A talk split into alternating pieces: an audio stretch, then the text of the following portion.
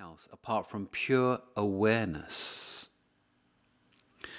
So sometimes when I have clients, and I just like to show them how little your conscious mind can handle and how much your unconscious mind can handle, I ask them to sit down, close their eyes, and ask them to tell me how many things in the room are there that they can remember.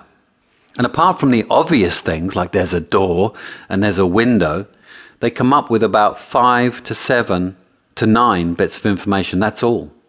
When there's literally millions of bits of information in the room, literally millions and millions. Every speck, every grain, every pixel, every color, contrast, textile, every hue in the room is all available to your eyes when they were open.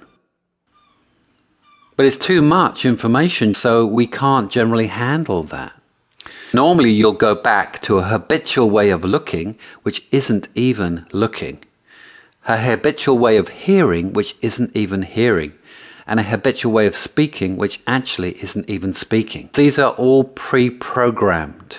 So, what we're getting to here is most people cannot be present because they're pre programmed at looking how they normally look, hearing how they normally hear, and seeing everything which is already inside their mind already. In other words, they're not even contacting the outside world anymore. See, those habits were learned a long time ago. In the now state, you can be outside of your habits. You can be with a client, with an interview, with a boyfriend, husband, wife, children, people, totally present to them you can be driving totally present to what's happening outside of you completely.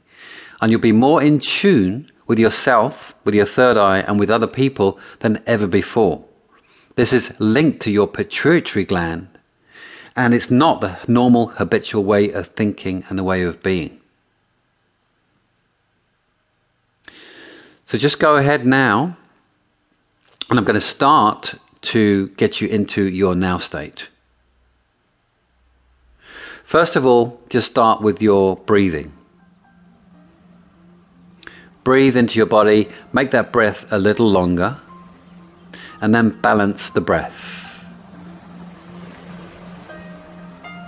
Slightly deeper in again, and then again,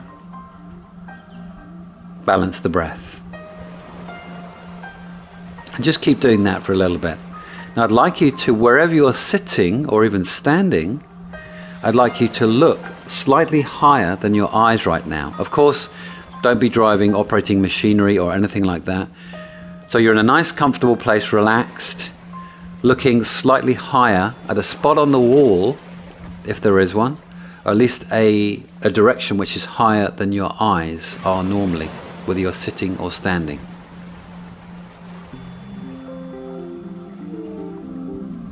And then expand your awareness so your awareness now goes to the two corners of the walls as well.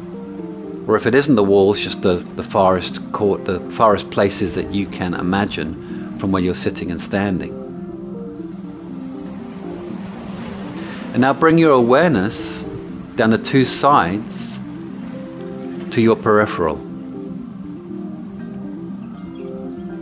So right now, you're aware of the spot still that you were looking at originally. You're aware of the two corners, wherever you are, in front of you. In other words, the whole screen in front of you is now in view. And now, you've also brought down your awareness, your visual awareness, to the peripheral, to each side of your eyes. But your eyes are just still in the same place. You're still breathing beautifully deeply, balancing the breath. Your eyes are still above eye level. You can still see the spot, you can see the corners, and then all the way down to the peripheral. So now your awareness is expanding to include all of these things that weren't in awareness before. You can also see the ceiling if you're in a room and the floor below you. Simultaneously, you can see to the peripheral either side.